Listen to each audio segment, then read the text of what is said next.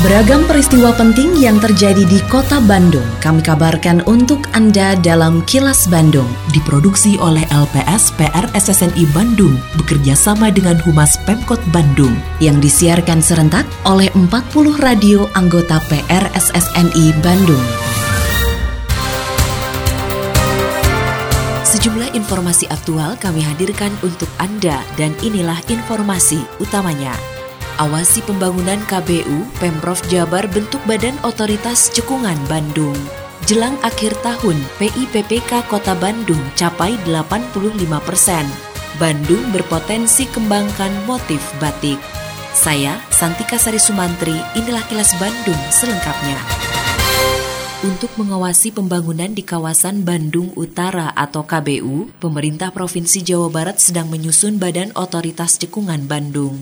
Gubernur Jawa Barat Ridwan Kamil mengatakan, unit kerja sedang dibentuk sekaligus untuk merespon eselonisasi yang akan diefisiensikan. Nantinya tim ini akan melakukan pengawasan yang tegas terhadap kawasan Bandung Utara. Menurut Ridwan Kamil, karena KBU termasuk ranah daerah aliran sungai atau Das Citarum, maka dalam penegakan hukum di kawasan KBU akan melibatkan TNI sebagai bagian dari program Citarum Harum. Kita sedang menyusun Badan Otoritas Cekungan Bandung.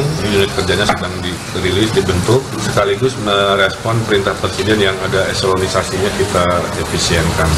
Nah di situlah nanti pengaturan Bandung Utara punya tim yang tegas. Karena Bandung Utara ini adalah masuk ranah anak das Citarum, maka nanti dalam penegakan hukum yang selama ini kurang uh, maksimal uh, dan sering ditantang oleh pelaku yang melanggar, kita akan melibatkan juga uh, eh, TNI sebagai bagian dari program Citarum.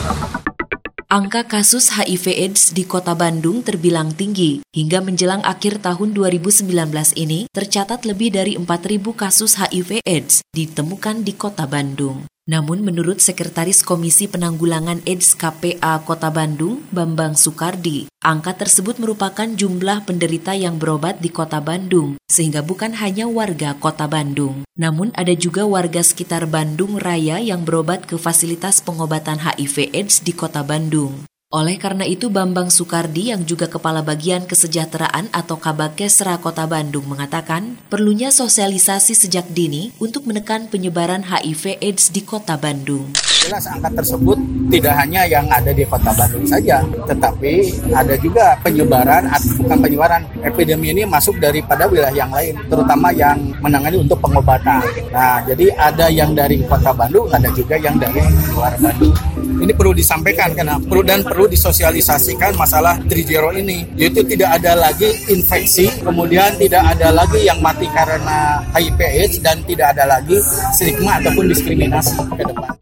Menjelang akhir tahun, program Inovasi Pembangunan dan Pemberdayaan Kewilayahan atau PIPPK Kota Bandung sudah mencapai 85 persen. Wali Kota Bandung Oded Muhammad Daniel mengatakan persentasenya yang cukup tinggi tersebut belum cukup karena yang lebih penting adalah tingkat kemanfaatan bagi masyarakat. Oded berharap ke depannya PIPPK lebih baik lagi dengan indikator penyerapan dan manfaat bagi masyarakat yang lebih tinggi. Selain itu melalui PIPPK diharapkan tingkat swadaya masyarakat meningkat untuk menyelesaikan permasalahan di wilayahnya.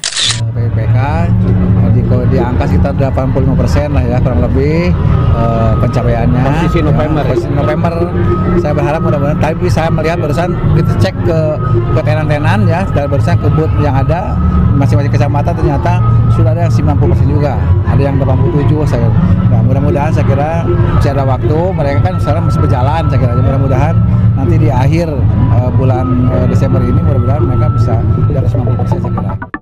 Kepala Dinas Kesehatan Kota Bandung, Rita Verita merasa optimis Open Defecation Free atau ODF di tahun 2020 mendatang dapat realisasikan 100% di Kota Bandung. Hingga menjelang akhir tahun 2019 ini, dari 151 kelurahan di Kota Bandung, baru 7 kelurahan yang sudah ODF 100%. Rasa optimis itu mengemuka karena melihat besarnya dukungan dari warga kota Bandung, termasuk berbagai elemen masyarakat yang tergabung dalam Forum Bandung Sehat. Rita mengatakan masyarakat kota Bandung kini telah sadar untuk menggunakan jamban yang sehat, yaitu pembuangan akhir dari jamban tersebut yang tidak mencemari lingkungan. Selain itu menurutnya pelibatan aparat kewilayahan juga sangat penting karena mereka merupakan ujung tombak pembangunan di wilayah, termasuk dalam menjaga dan mengelola lingkungan.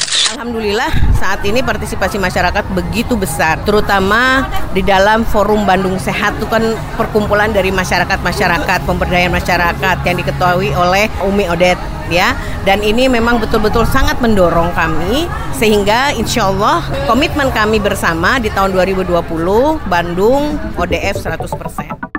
Sebagai kota penggiat batik di Jawa Barat, Bandung berpotensi mengembangkan motif batik baru. Menurut Sekretaris Yayasan Batik Jawa Barat atau YBJB, Ken Atik, sebelumnya pengembangan batik di Jawa Barat hanya berada di sejumlah daerah penghasil batik klasik di antaranya Cirebon, Tasikmalaya, Indramayu, dan Ciamis. Dengan beragamnya pengembangan batik di berbagai daerah Jawa Barat membuat motif batik di Jabar menjadi beragam. Ken mengatakan di Bandung ada motif batik yang klasik dan sempat populer, yakni merak ngibing. Motif ini pernah dikenakan oleh Ibu Inggit Garnasi saat menjenguk Soekarno di penjara Banjai. Tapi motif ini tidak lagi dibuat karena sulit, begitu juga dengan motif isuk sore.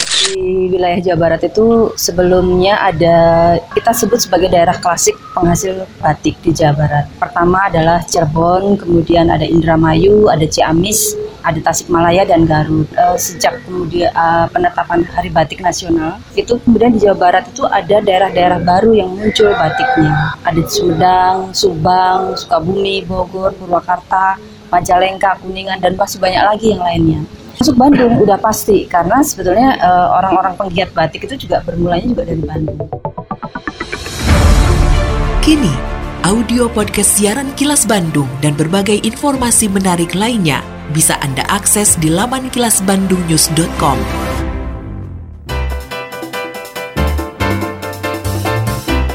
Berikut sejumlah agenda kerja para pejabat Pemkot Bandung Senin 9 Desember 2019.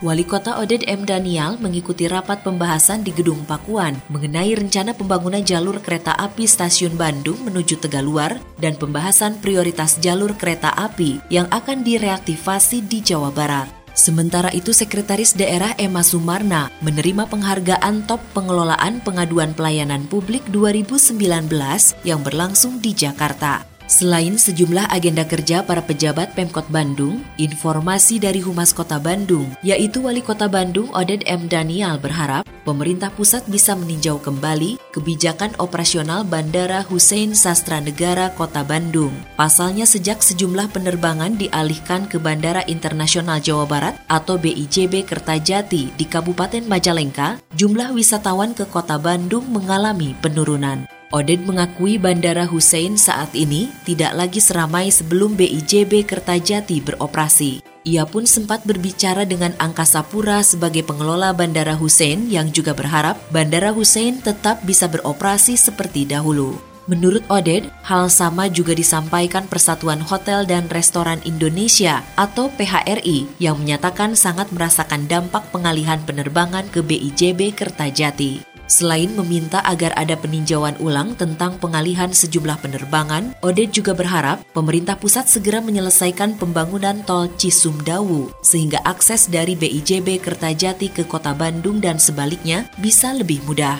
Demikian sejumlah agenda kerja para pejabat Pemkot Bandung dan info aktual yang diterima redaksi LPSPR SSNI Bandung dari Humas Pemkot Bandung.